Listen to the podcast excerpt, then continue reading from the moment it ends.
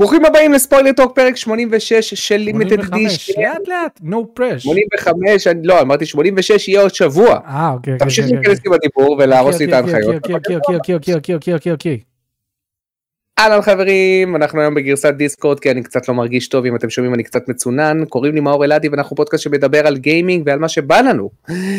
איתי יושב אה, בן אדם דגול וחמוד, קוראים לו מיכאל אלעדי, הוא בן אדם קצת מתוסכל והוא לא אוהב את Metroid כי אין לו טעם במשחקים, מייקי תגיד שלום. שלום חברים, אני לא אוהב את מטרויד, אין לי טעם במשחקים. אין לך טעם במשחקים, אין לי טעם מעולה. במשחקים. יואו. אהלן, נעים להכיר אותך. Uh, חברים, למי שלא מכיר, לחדשים מכם, אנחנו uh, פודקאסט קיימינג, אנחנו, uh, יש לנו קהילת דיסקורד, למי שרוצה להיכנס ולהצטרף לקהילה שלנו, אתם מוזמנים, יש קישור למטה. ולכל המאזינים בספוטיפיי יש לנו גם ערוץ ביוטיוב, אז אתם מוזמנים לבוא ולהצטרף. לא נראה לי שאנשים הגיעו לספוטיפיי, לא דרך יוטיוב. מה? לא נראה לי שאנשים שבספוטיפיי לא הגיעו דרך יוטיוב.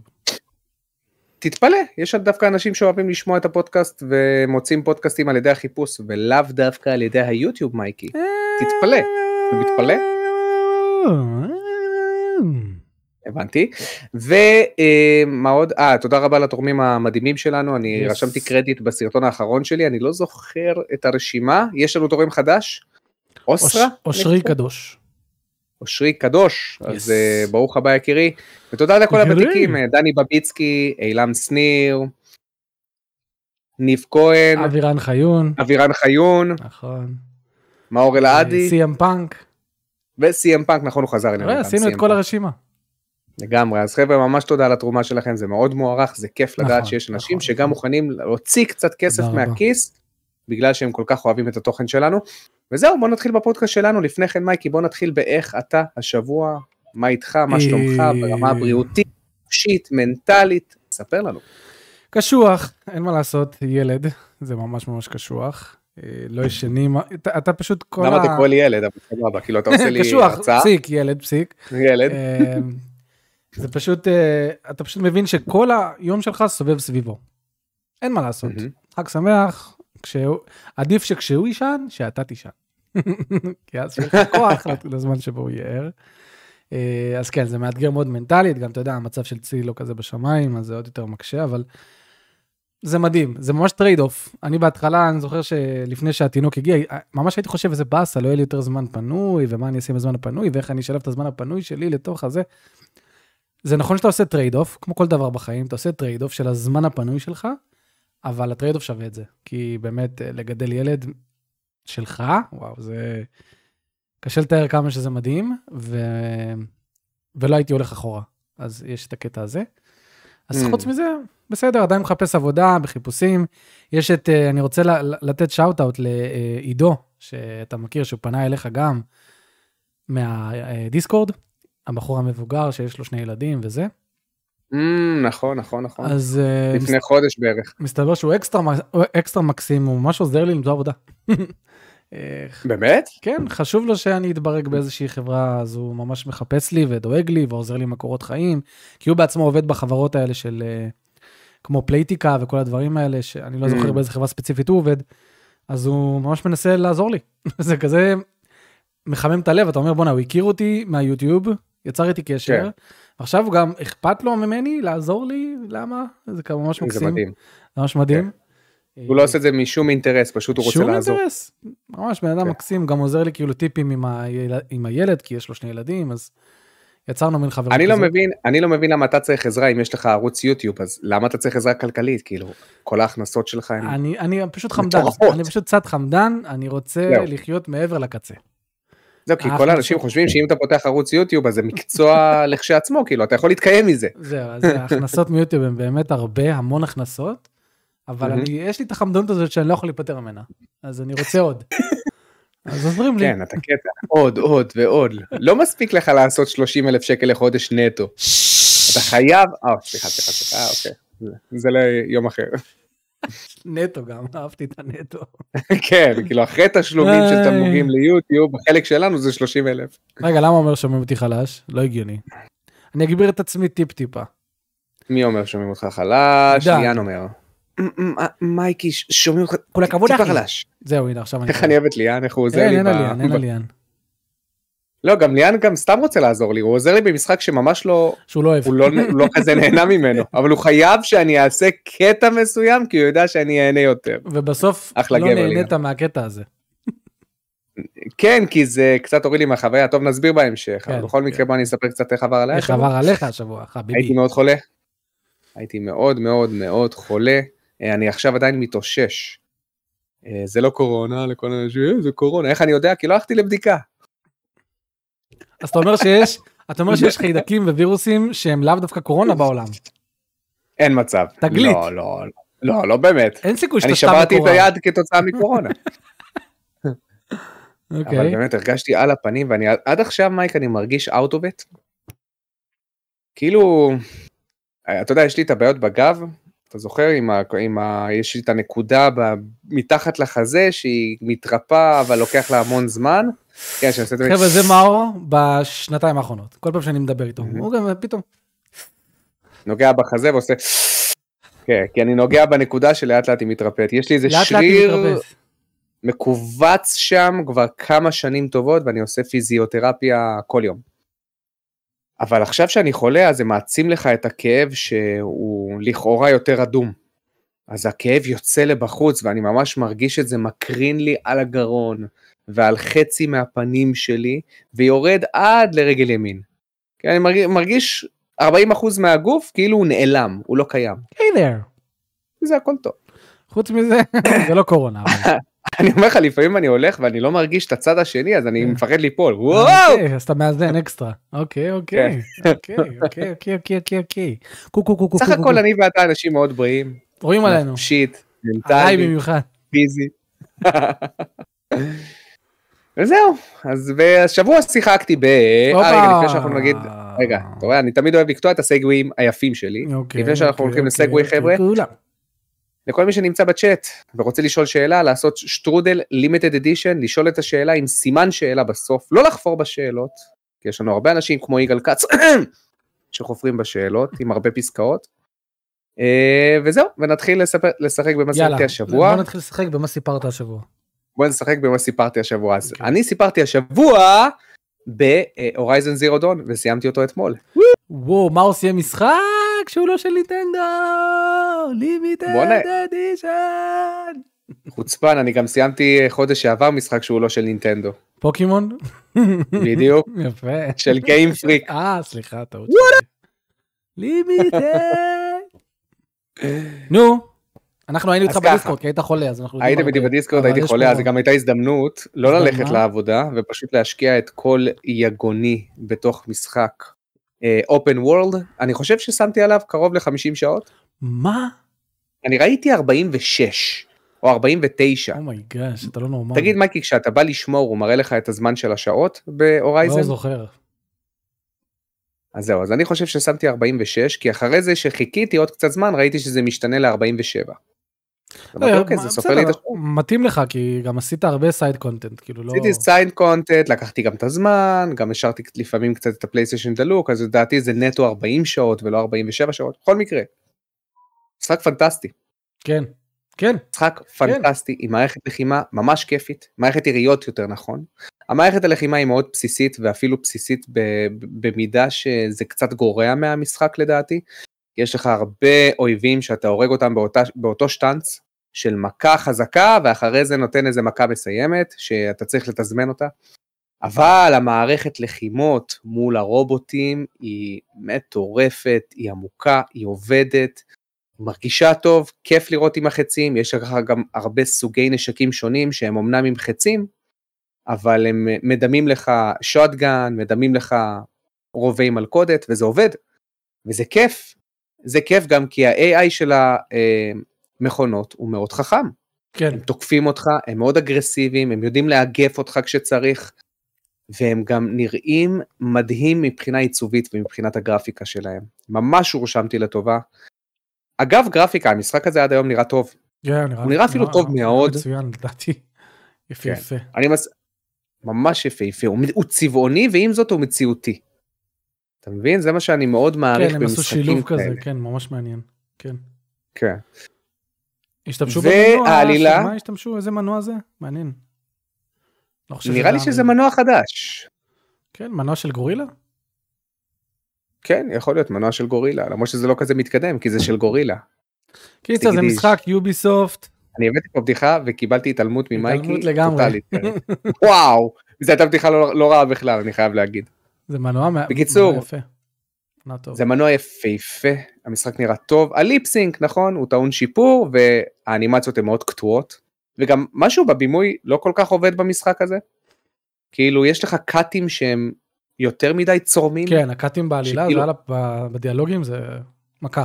כן כן, ש, שפתאום אתה כזה רואה אותו עובר מפוזיציה אחת וכאילו דילגו על איזה חלק ופתאום אתה רואה אותו בפוזיציה אחרת ואתה, וואו רגע מאיפה באת שנייה. זה כאילו- כמו ב Ratchet and Clank 2016. אה ככה זה היה שם? ככה אני זה היה שם. לא זוכר זווית, זווית, זווית, זווית. כן. לגמרי. אה, כן, הם לא, הם לא השקיעו בזה. אמ, אתה יודע על מה עליתי? אני ויגאל דיברנו גם על זה, העולם הוא מאוד גדול, כן? אבל הוא לא נראה גדול. ולמה הוא לא נראה, למה הוא לא מרגיש גדול יותר נכון? כי הוא הרבה פעמים עטוף בהרים שחוסמים לך את כל הנוף. כן, אז אתה לא רואה אומרת- את כל הגודל שלו. אתה לא רואה את הגודל, וב Breath of the Wild לעומת זאת, אתה כן מרגיש את כל הטופוגרפיה של העולם. כי אני חושב ששם הם עיצבו את העולם כך שאתה תמיד תקלוט את ה scope שלו. אני לא יודע איך הם עושים את זה. אבל ב Breath of the Wild אתה מרגיש שהעולם הוא הרבה יותר מסיבי, וגם ב Xenoblade Chronicles X, שזו אותה החברה, Monolith Soft, שעשתה, שעשתה את? העיצוב שלבים ב Breath of the Wild, אז אה. זו אותה החברה. אז הם יודעים לעשות גיאומטריה נכונה שתיתן לך את הרושם שאתה נמצא במקום שהוא ענקי, אתה מבין? ולא לחסום לך את המקום עם הרים גדולים מדי, שאתה חושב שאתה נמצא עכשיו בסגמנט של שלב. אז זה משהו ששמתי לב אליו, והייתי שמח אם הם יתקנו את זה במשחק המשך, שאני אשחק בו אני מאמין, גם השנה. אני דווקא לא חושב שזה משהו שצריך לתקן. אני אגיד לך את האמת. אתה צודק, כן. גם יש לא קטעים לא שאתה מטפס מפריע. על טולנקס, ואתה כן רואה הרבה. אה, ממש כמו בזלדה נכון, שאתה מטפס על נכון. טאוור.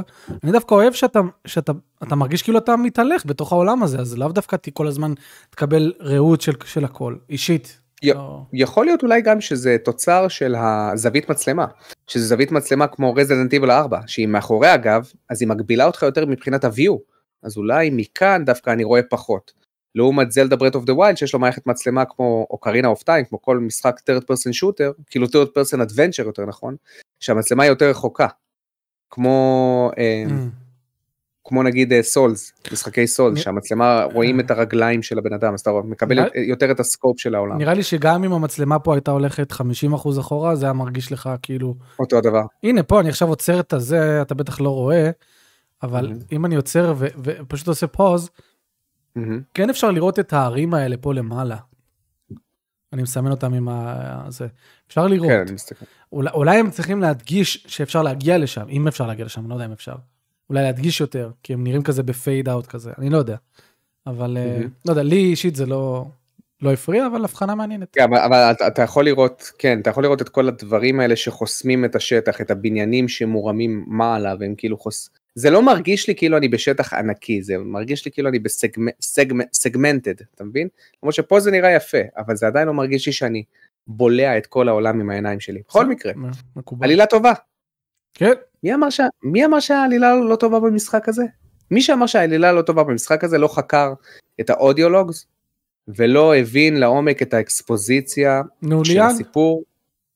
כי אם אתה, אם אתה מצפה לקבל את העלילה מהדי, מהדיאלוגים בין הדמויות, אז אתה מפספס הרבה ממנה. רוב העלילה נמצאת בהיסטוריה שבנתה את העולם, ודווקא בהיסטוריה ש, שנבנ, שבנתה את העולם, זאת אומרת איך העולם נבנה יותר נכון, יש לך שם את כל המשחקי פוליטיקה, ואת הדמויות הראשיות. זה מצחיק, כי אלו היא, היא הדמות הראשית, אבל יש שם הרבה דמויות ראשיות שהן דווקא נמצאות בתוך הסיפורי רקע, בלור. אתה כן. מבין מה אני אומר? מהמם. ואם אתה עוקב אחרי זה אתה מגלה עולם שהוא מאוד עמוק עם פילוסופיה מאוד מעניינת. אני דווקא נסחפתי ונמשכתי אל. העלילה. אלוי היא אחלה דמות אבל שוב פעם יש לי בעיה עם דמויות נשיות פה תעצור. שיש. לא לא לא שיש טאבו לעשות אותם פגיעות. כי גם אלוי עם כל האהבה שלי אליה שהיא די די רב גונית בתגובות שלה עדיין אין לה קטע שהיא פגיעה אין לה קטע שהיא נשברת אין לה איזה סיפור אהבה. כאילו האלמנטים האנושיים האלה הרבה מפת... זה מרגיש לי שכל המפתחים וחלק מתרבות הווק בגלל שהם רוצים להעצים נשים מיתר למידה הם מפספסים גם את הנקודות חולשה שהן מאוד חזקות להזדהות עם דמות. למה צריך לעשות את אלוהי ללא, אה, ללא אה, קטע רומנטי? כי קטע למה, רומנטי, אה... איך אתה מעז? למה שלבחורה דווקא תהיה קטע רומנטי? למה אז אתה צריך לעשות שגם לכל גבר יהיה קטע רומנטי עם בחורה? אבל, אבל תשים לב שעם גברים בדרך כלל, שים לב שעם גברים שאתה מאוד נקשר אליהם, מבחינת הדמות בתוך המשחק, זה גברים שיש להם קטע רומנטי. לא, אני מסכים. דרייק, מסכים, Drake מ Uncharted, אפילו, תקשיב, אפילו הילו, הילו, יש לו את המערכת יחסים עם Cortana. מערכת יחסים עם Cortana, כן. אתה מבין? שמשם אתה מגלה שהוא, שיש לו בעצם לב ויש לו אמפתיה, ואז אתה נקשר אליו עוד יותר, אל Master Chief. אין את זה עם הרבה דמויות נשיות, במשחקי אקשן אני, אני מדבר, כן? וזה חבל, זה, זה, זה ממד שמפספסים לדעתי, ובגלל זה הדמויות האלה הם קצת פחות, אני, אני ברמה האישית, קצת פחות נקשר אליהם מאשר דמויות אה, אחרות. כן. זהו, זה מה ששיחקתי השבוע ב Horizon Zero Dawn, אחלה משחק חבר'ה, וואו, כל כך הפתיע אותי לטובה. משחק מיוחד, הוא לא עוד משחק עולם פתוח. ממש לא. אני חושב שהוא עוד משחק עולם פתוח, פשוט ש gameplay עשוי ממש ממש טוב, אז זה מטשטש את העקבות, מה שנקרא. אני, אני לא מסכים איתך, כי ה... הקטע עם הרובוטים והלחימה עם הרובוטים, וגם הקטעים הסינמטיים עם הרובוטים, שעושים אותם בצורה טובה, שאתה לא מאבד את השליטה עם השחקן, אלא אתה ממש נלחם מול הרובוטים ואתה מרגיש, אתה יודע, זה העלה לי, זה העלה לי תחושה, אתה זוכר את הסרט Starship Troopers, שהם נלחמו מול החרקים הענקיים האלה, אתה זוכר את זה? וואי, זה ישן זה אימא'לה. המשחק הזה מאוד העלה לי הזדהות עם הסרט הזה, כי אתה ממש מרגיש איך החרקים עוטפים אותך, זאת אומרת איך הרובוטים, דמויי כן. חרק, דמויי uh, חיה, איך הם towering over you, ואיך אתה לאט לאט מפרק אותם, לאט לאט באסטרטגיה, אוקיי, מסתתר, בום, יורה לו על חלק אחד, אחרי זה מסתתר, יורה לו על חלק שני, ואיך המשחק לא מאבד מהסינמטיות שלו, למרות שהוא לא לוקח ממך כלום מהשליטה. וזה משהו שאני מאוד מעריך. אני ברמה האישית לא חוויתי את זה במשחקי עולם פתוח אחרים, ומכאן שאני לא יכול לשים את המשחק הזה כמשחק עולם פתוח סטנדרטי. אני כן חושב שיש לו עלילה שהיא מיוחדת, ועוד פעם, הלחימה עם הרובוטים, אה, לדעתי נותנת לזה טוויסט מאוד מעניין, מאוד מרענן. זה לא רק משחק עולם פתוח מעולה. אתה מבין מה אני אומר? כן. אני, אני מבין מה שאתה אומר, אני עדיין חושב שכל מה שאמרת מקובץ לתוך האלמנט של ה gameplay. זאת אומרת, זה, זה שוב, זה כמו Sunset Overdrive מבחינתי. משחק שהוא הכי by the books, אפילו יש לך משימות ב Sunset, לך תאסוף חמש פחים שמוחבאים. כאילו באמת, זה המשימות. וואו. הכי בנאלי שיש. משימות, זה משימות ספיידרמן, מש... אני קורא לזה. בדיוק, יש לך משימות Spider-Man ב Sunset, אבל ה gameplay וה meta של כל מה שאתה עושה כל הזמן כל כך טוב, והכל חי, גם ב Sunset, הכל חי והכל קופצני ושום דבר לא לוקח את השליטה, שאתה אומר בואנה איזה משחק מיוחד זה. בפועל, אותו דבר גם ספיידרמן. עולם פתוח בנאלי, אה, מאוד יוביסופטי, gameplay כל כך מצוין שהוא מטשטש את העקבות, ככה אני קורא לזה. אף אחד כן, מהם הוא לא עכשיו Breath of the Wild. נכון, ה structure הוא זהה לכל כן. המשחקי עולם פתוח, mm-hmm. ואין לך את ה... אה, דרך אגב, גם ב Horizon היה לי את הקטע שפתאום התרחקתי מהמשימה, והוא אומר לי, אפ אפ אפ, אל תתרחק, פתאום קפצה לי הודעה, אם תתרחק, אתה תיפסל ונחזיר אותך אחורה. זה ממש מה שהיה רשום בהודעה. כן. אם אתה תתרחק, אתה תיפסל ונחזיר אותך אחורה. אבל אני מקבל את זה, כי אני הרגשתי שהמשחק הזה מציע לי דברים שונים שאני לא מקבל ב Breath of the Wild, שזה אקשן ממש טוב ועלילה טובה. תמיד אמרתי, לא אגיד, אם אתה רוצה לעשות... לא אגיד מדהימה. כן. כן. תמיד אמרתי, אם אתה רוצה, כאילו, הקטע של אם אתה עוזב את המשימה, זה, זה חייב להיות במשחק שיש לו אופי גם לינארי כמו רייזן. למה? אם עכשיו כקונטקסט של העלילה, לא יודע מה, אתה עושה איזשהו הייסט מטורף על איזשהו מקום, אוקיי? אתה ומלא חבר'ה עושים עכשיו הייסט ואתם עושים, אתם רוצים לכבוש איזשהו אזור מסוים. ואתה כשחקן מחליט ללכת. אתה מצפה okay. אוקיי. שהמשחק יגיד לך, תלך, החבר'ה שלך ייפסלו, לא תצליחו לכבוש את זה, אמ, ועכשיו שגם יהיה לזה השלכות מסוימות. ואז פשוט שאפשר להגיד שפשוט לא הצלחתם. אתה מצפה לאיזושהי דינמיות כזאת של עולם סופר חי, שיקבל גם את ההחלטה שלך לא להשתתף במשימות. אבל נכון. במשחקים כאלה, אני פשוט, הם, הם פשוט משחקים עם אופי לינארי, אני אומר. הם רוצים לספר סיפור שהוא מאוד סינמטי ודרמטי, כן. ולכן הם חייבים להגביל אותך. יש כן. לזה פלוסים ויש לזה מינוסים, אבל אני לא מאשים אותם אם אומרים לי, חביבי, אתה כרגע עושה הייסט עם החבר'ה שלך. המשחק שלנו לא מתוכנת עכשיו שכל דבר שתעשה יהיה לו השפעה, אין, לא היה לנו את הזמן לזה. תשאר, תשאר במשימה, תחזור, אנחנו צריכים אותך פה, זה חלק מהקטע. זה, כן. זה מזייף את העולם הפתוח, אבל זה משהו שתמיד הייתי רוצה שגם יהיה לו מקום.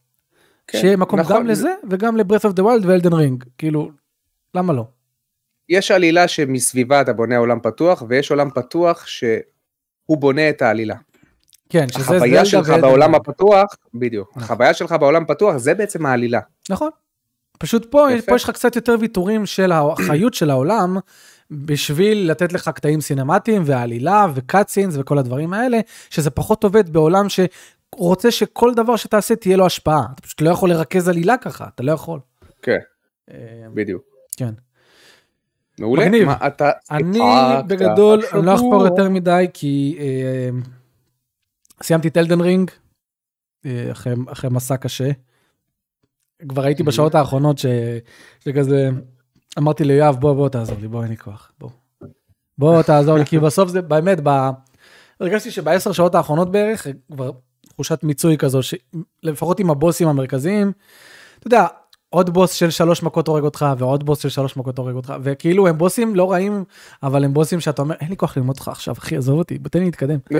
אז uh, בא ועזר לי, וסיימתי את המשחק, אחרי איזה 70 שעות, שזה, וואו. רק שתדע שזה משחק uh, ענקי, מה, uh, את זלדה לא סיימתי בכמות כזו של שעות, זאת אומרת, צפה כשתתחיל אותו. זה פסיכי. זה פסיכי. אה, ואז אמרתי, טוב, מה אני עושה עכשיו? יש לי את גוסט ווייר טוקיו בקנה, שאני מחכה לו, ולצערי הביקורות לא בשמיים, אה, אבל אני עדיין ממש ממש מחכה לו, אז אמרתי, מה אני אעשה בינתיים? בינתיים אני אחזור ל Prey.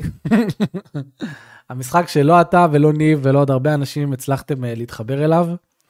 אה, רציתי לחזור אליו כי יש לו נתיבי שדרוג מאוד מעניינים, זאת אומרת, בפעם הראשונה ששיחקתי במשחק, הלכתי על נתיב שמאוד כזה, נותן לי לעשות hacking למלא מכונות, ויותר כזה technical scientist, ורציתי ברן הזה ללכת על משהו שיותר אה, נותן לי להשתמש בכוחות של החייזרים, ולראות איך זה משתנה. מהמם. ונשאבתי, עוד פעם נשאבתי לעולם הזה, אני חושב שזה משחק, באמת, אני, הוא באמת אחד המשחקים לדעתי הכי underrated של הדור הקודם. אה, הוא פשוט שואב בסאונד אפקט שלו, שמתי לב איזה סאונד אפקט מטורפים יש לו, וכניסה של מוזיקה שעשויה... אלקטרוני, אלקטרוני. אלקטרוני כזה נכון? שגם, שגם לא overbearing, אתה, הוא נכנס ברגעים הנכונים ועוזב. הוא לא עכשיו מהמם. נשאר, אה, יש תחושה, vibe של אימה, יש וייב של חקירה. אה, אתה כבר על ההתחלה רואה את ה player agency שלך. על ההתחלה שאתה משחק, אתה רואה דברים שאתה יכול להרים, אבל אומרים לך, חביבי, אתה עדיין לא חזק מספיק כדי להרים. אז תשדרג את החוזק שלך כדי לעשות leverage, ואז, ואז אם תוכל להרים את הדבר הזה, כנראה שתמצא אזור, אה, אזור סודי. ואתה כבר רואה את הדברים האלה שהם. כזה Deus Ex, אני לא יודע, אני פשוט מטורף על המשחק הזה. אני מניח שזה כי אני מאוד מאוד אוהב חלל, וכל מה שקשור לחלל וחלליות וזה, זה מוסיף. אבל אני גם חושב שזה משחק תפקידים מצוין. ומצאתי את עצמי איך שהדלקתי אותו באותו סשן, שלוש שעות. וואו. טוב, זה גם בגלל הדיסקורד, בוא נגיד את האמת. זה גם בגלל הדיסקורד, אבל, אבל גם אני זוכר ששיחקתי בו פעם ראשונה, נת, נתתי לה פעם אחת סשן של ארבע שעות. כי, כן. כי אני רציתי לחקור כל דבר, וזה זה כזה עצוב לי, אני ראיתי פעם אחת documentary על, ה, על, ה, על, על Prey, שהם הם קראו לו Prey נטו כי הכריחו אותם. הם לא רצו לקרוא למשחק הזה Prey. פשוט, אלא? הם, לא, אני, אני, לא יודע מה הם רצו, אבל הם רצו שזה יהיה IP משלהם. אתה יודע, זה החבר'ה שעשו את Dishonored. אה, ופשוט אמרו להם, אה, חבר'ה, יש לנו את ה-IP הזה Prey, אולי, אולי תיקחו את זה וכאילו תדביקו את זה למשחק. אז הם לקחו את זה ועשו את זה והדביקו את זה למשחק. ואתה לא מרגיש שיש לזה בכלל קשר ל Prey המקורי. זה משחק שהיה צריך לקבל שם אחר, ואולי זה גם היה עוזר לו למכור יותר, אני לא יודע, אולי היו צריכים לפרסם אותו יותר. כי אני לא חושב שנקבל Prey 2, ואני כל כך נהנה מהמשחק הזה. אין הרבה משחקים כאלה, ויש פה את הרובה הגאוני שהם עשו פה, כמו שב Half-Life 2 יש את הרובה של ה gravity gun, פה הם הביאו לך את ה GLOO gun, כן. רובה שעושה, שוואו, לוקח אותך למרחקים, כי מה שהוא עושה, אתה, זה ממש מזכיר את, אה, נכון, ב Galaxy 2 יש את, ה, אה, את היכולת שאתה בונה עננים, נכון, שאתה עושה אה, swipe ל Wiimote, ואז אתה בונה לעצמך בונה עוד פלטפורמה של ענן ענן. ועוד ענן ועוד ענן, כן. יפה. נכון. יש רובה כזה ב Prey. אתה סוג של, אתה יכול לראות על הקירות כל מיני קטעי GLOO כאלה שמתקשים. ואם אתה יורה אותם, אתה יודע, בכזה בסדר מסוים, אתה יכול לבנות לעצמך מדרגות. אוקיי? כדי להגיע לכל מיני... איזה משחק, ואתה ככה יכול לשבור אותו קצת, ולראות לאן אתה יכול להגיע, ו... אה, מטורף, מטורף, מטורף, מטורף. מתכוון כמובן להמשיך איתו, נהנה מכל שנייה. ומחכה ל Ghostwire Tokyo ביום, אה, נפתח ביום שישי. Ghostwire, איך הוא הוציא ציונים כאלה נחמדים ולא יותר מזה? כאילו, הם ציונים טובים, אבל לא... אני הראיתי גם בקבוצה שלנו בארטקורס, שלחתי, שכל המשחקים של Tango עד עכשיו, הם 75, 76 ב Metacritic. כן. גם The Evil Within 2, שאני ואתה מאוד מאוד מאוד אהבנו, 76 ב Metacritic של המבקרים. אני מקווה, זה הזוי. אני מקווה שגם Ghostwire Tokyo, אנחנו נהנה ממנו יותר מהציון הזה. אבל שמעתי כל מיני דברים שהורידו לי מהמשחק. שמעתי מכל מיני מבקרים, כל מיני דברים שהורידו, ש, שפשוט דיברו על עולם משעמם, סיידקווסטים שהם לא רלוונטיים, אה, gameplay שהוא נחמד אבל לא מתפתח לשום מקום, כל מיני דברים כאלה. כן. מבאס לשמוע, אבל עדיין אני, אני חושב שיש אני להם. רוצה לקוות שיש לו gameplay loop מאוד ממכר מקניקלי. לסחוב את כל ה side quest הזה, כן. בדיוק כמו שקרה עם ספיידרמן, שכל המשימות שם חוזרות על עצמם. כמעט. אבל המכניקה כל כך ממכרת, שלא אכפת לך שאתה חוזר על אותה משימה. כן. אז אני מקווה שיהיה מדובר בזה, או שה style יהיה כל כך oh my god, oh שאתה פשוט uh, תסחב את המשחק למרות שמבחינת ה gameplay הוא לא כזה engaging. או שנשאב לעולם גם, שזה גם יכול להיות, כי זה עולם כזה של רוחות שמספרות כל הזמן מה היה. כן. הבנתי שבסיידקוויסטים כאילו, רוחות אומרות לך מה היה לפני שהם mm. נעלמו ומה קרה להם, אז יש פה אלמנט כזה של קצת חקירה של, כי הקטע של המשחק זה שפשוט ביום בהיר וצח, כל אוכלוסיית טוקיו נעלמה. ורק אתה נשארת עם איזה שד שתקוע לך בראש, שהוא מדבר איתך ואומר לך כל מיני דברים, ואז אתה מנסה להבין מה קרה לכולם ולמה יש רוחות בכל מקום, אז נראה, כן. יום שישי. בוא נגיד ששינג'י מיקאמי צדק, שהוא אמר בסרט, בדוקו שעשו עליו לפני איזה שנתיים, הוא אמר שלדעתו, כל במאי מגיע לשיא שלו בין גיל 30 לגיל 40. והוא הוציא את Resident Evil 4 כשהוא היה בגיל 39. אוקיי, אבל אחרי זה... לך הש... יש לך את השילוב המושלם בין stamina ל passion לאינטליגנציה. אבל ככל אבל... שאתה מתבגר יש לך יותר אינטליגנציה, אבל, יש לך פחות passion והשראה, אבל, ופחות סטמינה. כן. אבל בגיל 40 מה הוא הוציא? את, את מה הוא הוציא? God Hand. אה. ומה הוא הוציא אחרי גיל 40? אבל God Hand זה לא ה magnum opus שלו, עובדה. Resident Evil 4 זה השיא שלו. מה הוא הוציא אחרי גיל 40? Vanquish. תודה רבה. אחד המשחקים הכי okay. אה, מטורפים. אה, שישתוק ושיהיה במאי של משהו, כי בינתיים הוא, ב Ghostwire הוא לא במאי, הוא executive producer, כן, מישהו נכון. שבא נותן כיף הולך. שיהיה במאי כן. של משהו, נדבר. לדעתי הוא עדיין יש לו את זה. לדעתי. טוב, אני במאי של השאלות של הצ'אט. יאללה חברים, שאלות, ואז אנחנו נעבור לנושאים. לנושאים. טוב, אבישי אפריאט שואל, מייקי, מתי לדע... לפי דעתך יוצג ה PlayStation showcase, ומה לפי דעתך יציגו שם?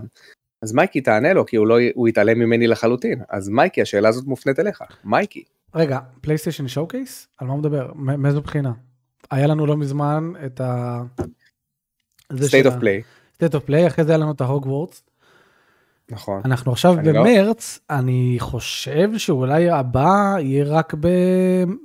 ב-E3, לסמוך ל... טוב. אנחנו בסוף דעידן... מרץ, עוד חודשיים וחצי E3. דעידן 2108 שואל, באיזה שנה לדעתכם נינטנדו יתחילו לדבב? ויש לי תשובה. נו, ב-2002. ב-2002. יפה מאוד. עם Super Mario Sunshine. למי ששיחק במשחק המאוד ממוצע פלוס הזה ולא יותר. יש דיבוב מאוד גרוע של נינטנדו במשחק הזה, Super Mario Sunshine חבר'ה. ואם אתם רוצים לחזור עוד אחורה אז יש לכם את ה Zelda ל Philips CD-i לקונסולות הישנות. זה לא שלהם בדיוק. לא, זה לא שלהם, כן. כן. הראל בן שחר שואל כמה ping, לא זה לא מעניין זה לא מצחיק. עידן 2108 שואל יש לכם עדיין הכנסות נאות מטוקאסט? טוקאסט הוא מתכוון. טוקאסט. אה, לא, טוקאסט נגנז חברים, הוא נגנז לגמרי, ממש כן. אחרי חודשיים. אה, בדיוק. אז, אה, אז לא. כן. דידל 2108 שואל, יש חדש עם הדירה של מאור? כן, שאלה הבאה. עדיין לא הביאו לי כמה חלקים שחסרים בארון בגדים שלי.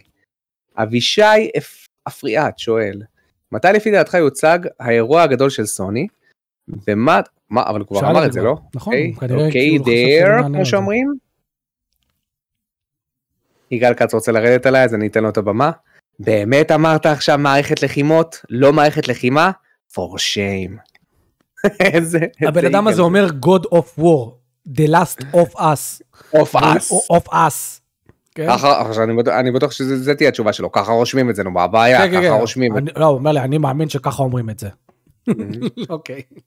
עידן 2108 שואל, מייקי, מתי תעשה ביקורת על פאר? וואי, זה יכול להיות מגניב. וואי, זה רעיון לסרטון. נתתי 40 שעות מה בפאר. הגרפיקה שלו?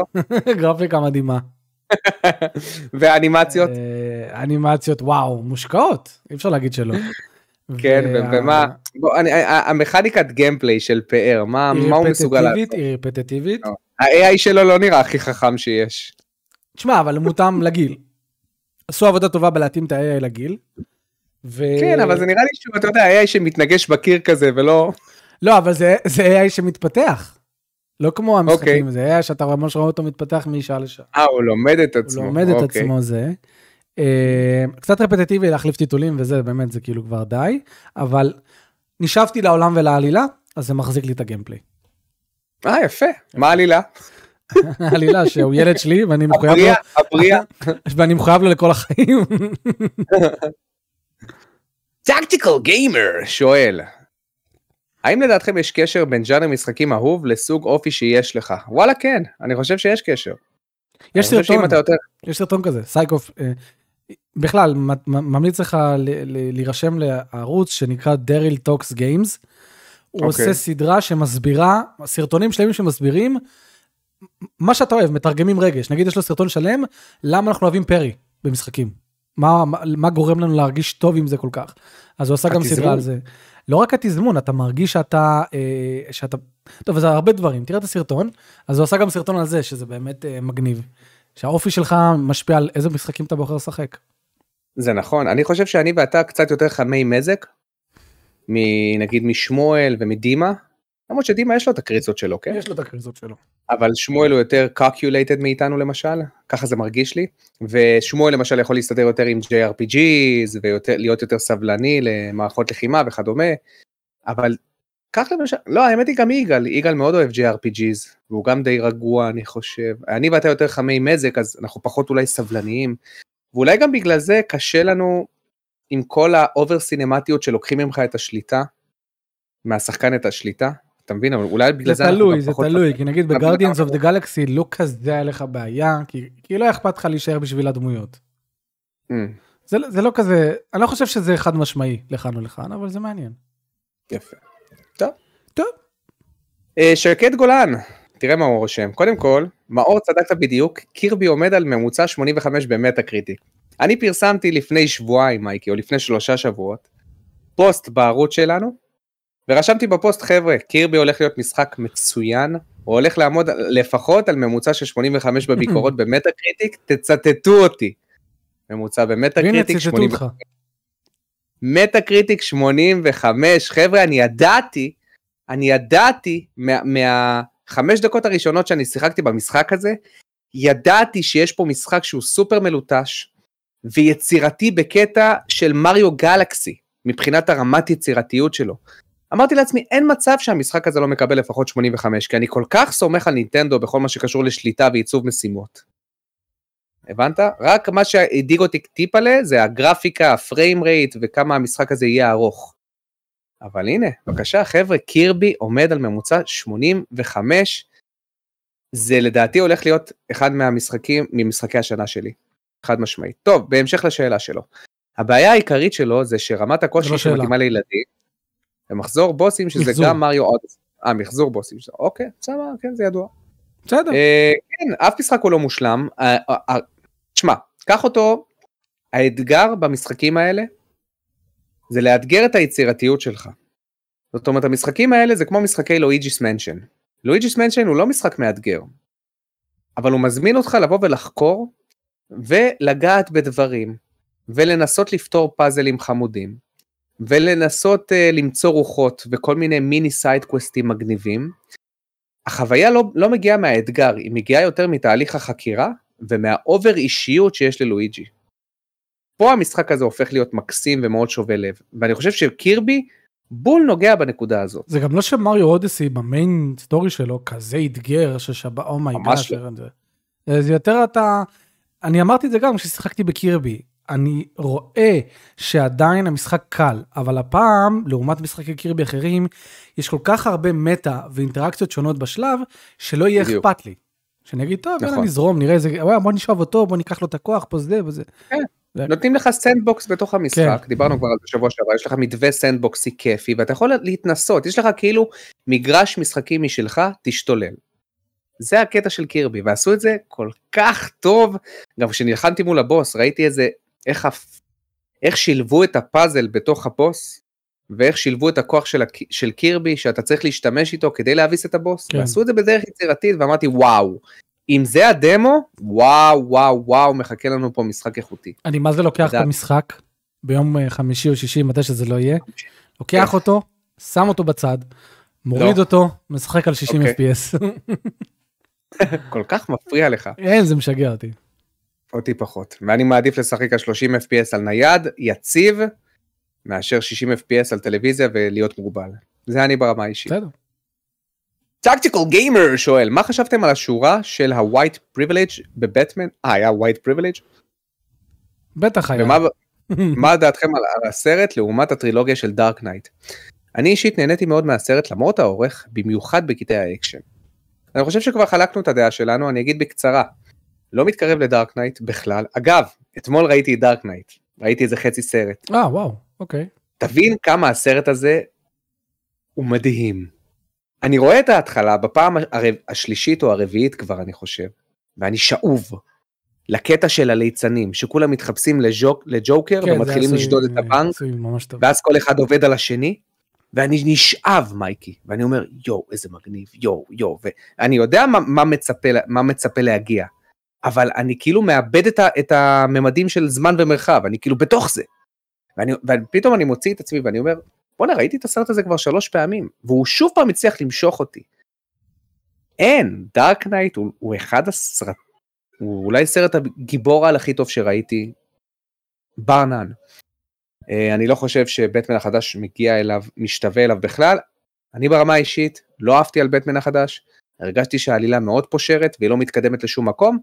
אין פיתוח של דמויות, אפקטים יפים, בגלל שלדמויות אין להם פיתוח, לא אכפת לי מהם, ולכן האפקטים עוברים לידי. ואני בכלל לא אכפת לי אם בטמן ימות, לא ימות, זה כאילו, אוקיי, אז קטעי אקשן יפים וראיתי קרקס. זה כמו לראות uh, קרב היאבקות, ממש מרשים, עם שני לוצ'דורס ממש מגניבים שעושים המון סללולים ואפחות וסיזרס ו-619 והכל, אבל לא אכפת לך מאף אחד מהם, כי אף אחד מהם לא יודע לדבר במיקרופון או לעורר רגש אצל הצופה או לעשות איזה משהו שמושך אותך לסיפור.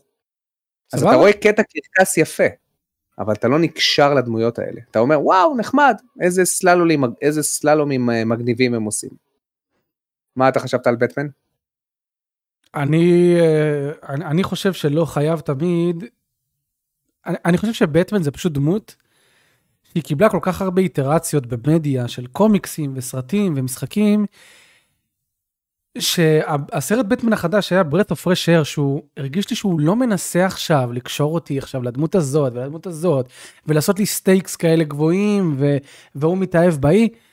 הוא כאילו אומר לי בשלב מסוים, עזוב אותי, אני רק רוצה להראות לך יום בחייו של בטמן.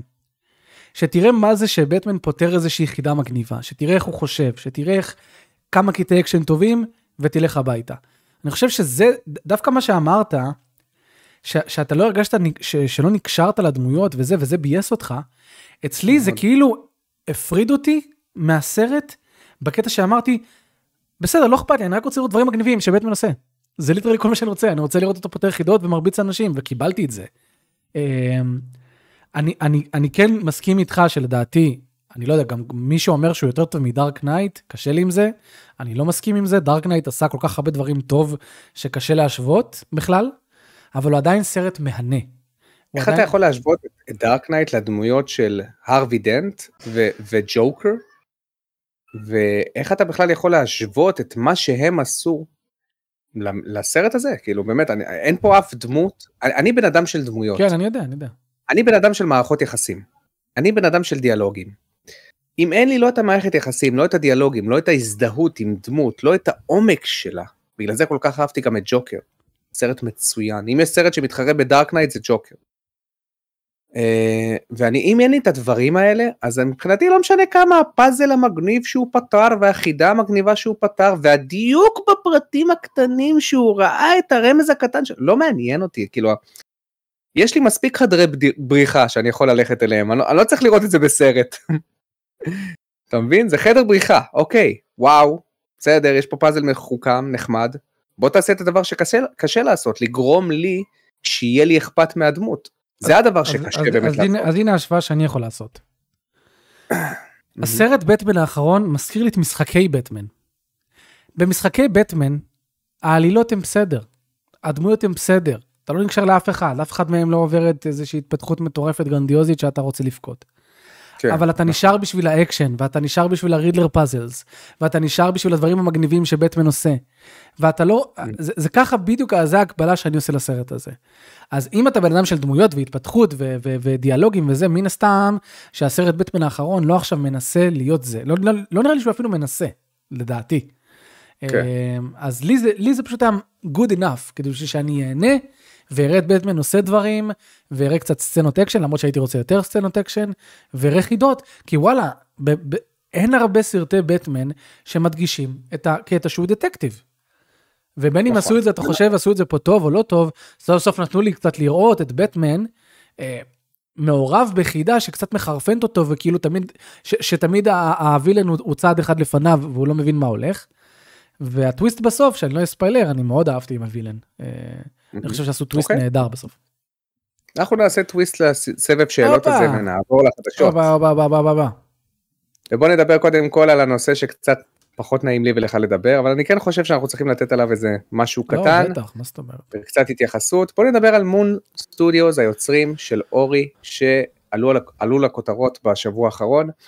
אה, אוקיי, אז יש כמה אה, ידיעות מעניינות מכל מיני אתרים שמספרים על עובדים חלק מהעובדים, או אחוז מאוד קטן מהם, שהוא מאוד מתוסכל, שהוא מספר על תרבות עבודה מאוד אופרסיבית, אופרסיב, מאוד מדכאת, ומספרים שם גם על, אה, אני חושב, סוג של רמיזות להטרדות מיניות, נכון? אני לא טועה? אני לא יודע, לא, האמת לא שאני לא...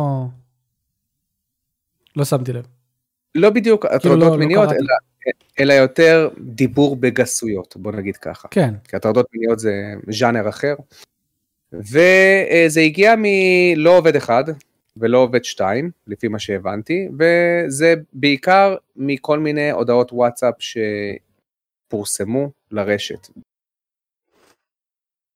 אני הבנתי ממך שאתה דיברת גם עם גנדי, אני בטוח שיש דברים שהוא לא רוצה, הוא רוצה לשמור קרוב. כן, ל... אני גם לא הייתי רוצה לדבר כן, בשמו כזה, אז אני לא חושב כן, שזה ראוי. לא, אל תדבר בשמו, אבל כן הייתי שמח שקצת נפתח את הדיון הזה, ו... כן, בטח. בוא נדבר על חברה שהיא אינדית, כמו Moon Studios, שהיא critical darling, שכולם אהבו אותם, ופתאום שהחברה קצת מתחילה להתרחב ל-60 עובדים, אה, מתחילים קצת לזלוג דברים שהם פחות נעימים.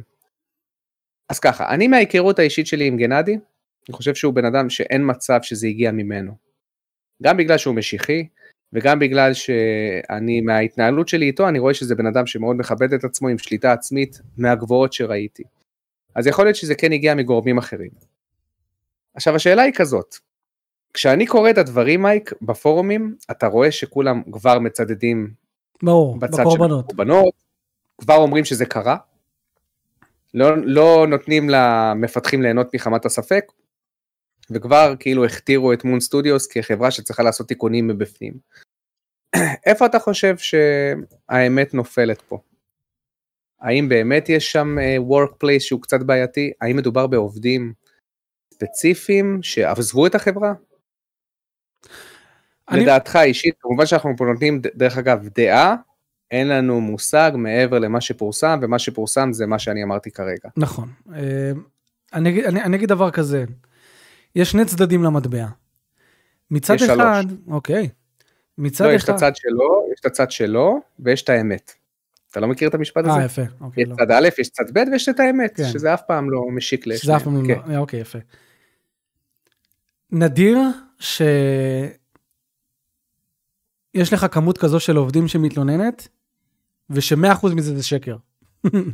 זה, אני, אני אפילו אגיד נדיר עד כמעט, כאילו, לא- בלתי אפשרי שיקרה מבחינה סטטיסטית.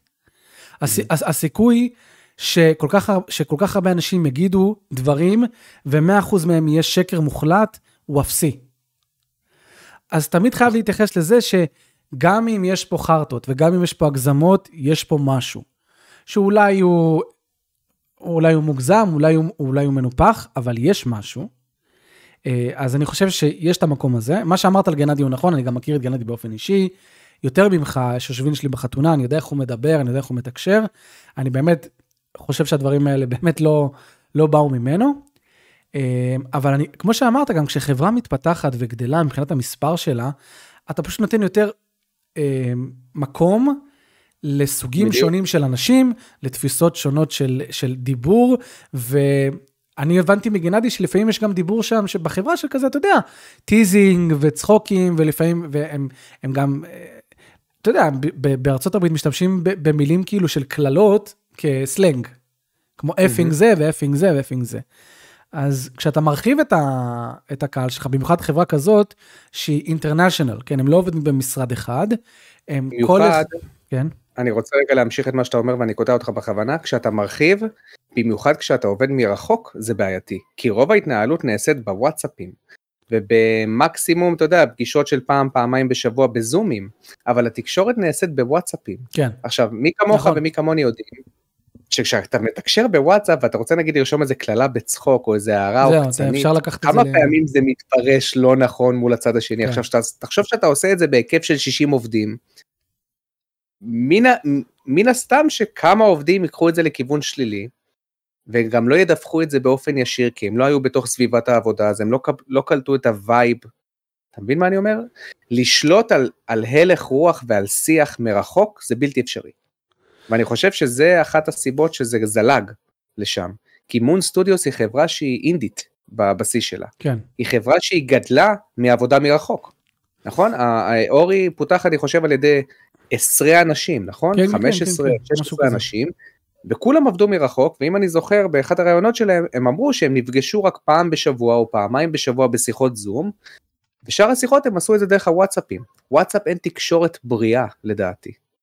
בטח כשאתה רוצה לקחת איתך עובדים לטווח שהוא רחוק, לשנה, שנתיים, ולא עובדי שכירי חרב של בוא תפתח לי עכשיו את המנוע הגרפי הזה לתקופה של חצי שנה.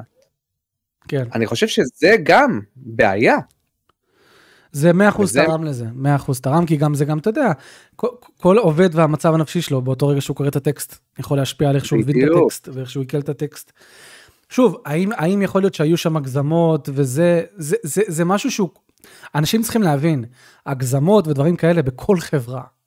בכל חברה, אתה בעצמך בן אדם שמותח גבולות, אז מה עכשיו נגיד, אה, בפניקס יש אופרסיב וור קולצ'ר, כי מאור מחכה מלא אנשים, וזה זה קל לקחת את זה למקומות, למקומות האלה.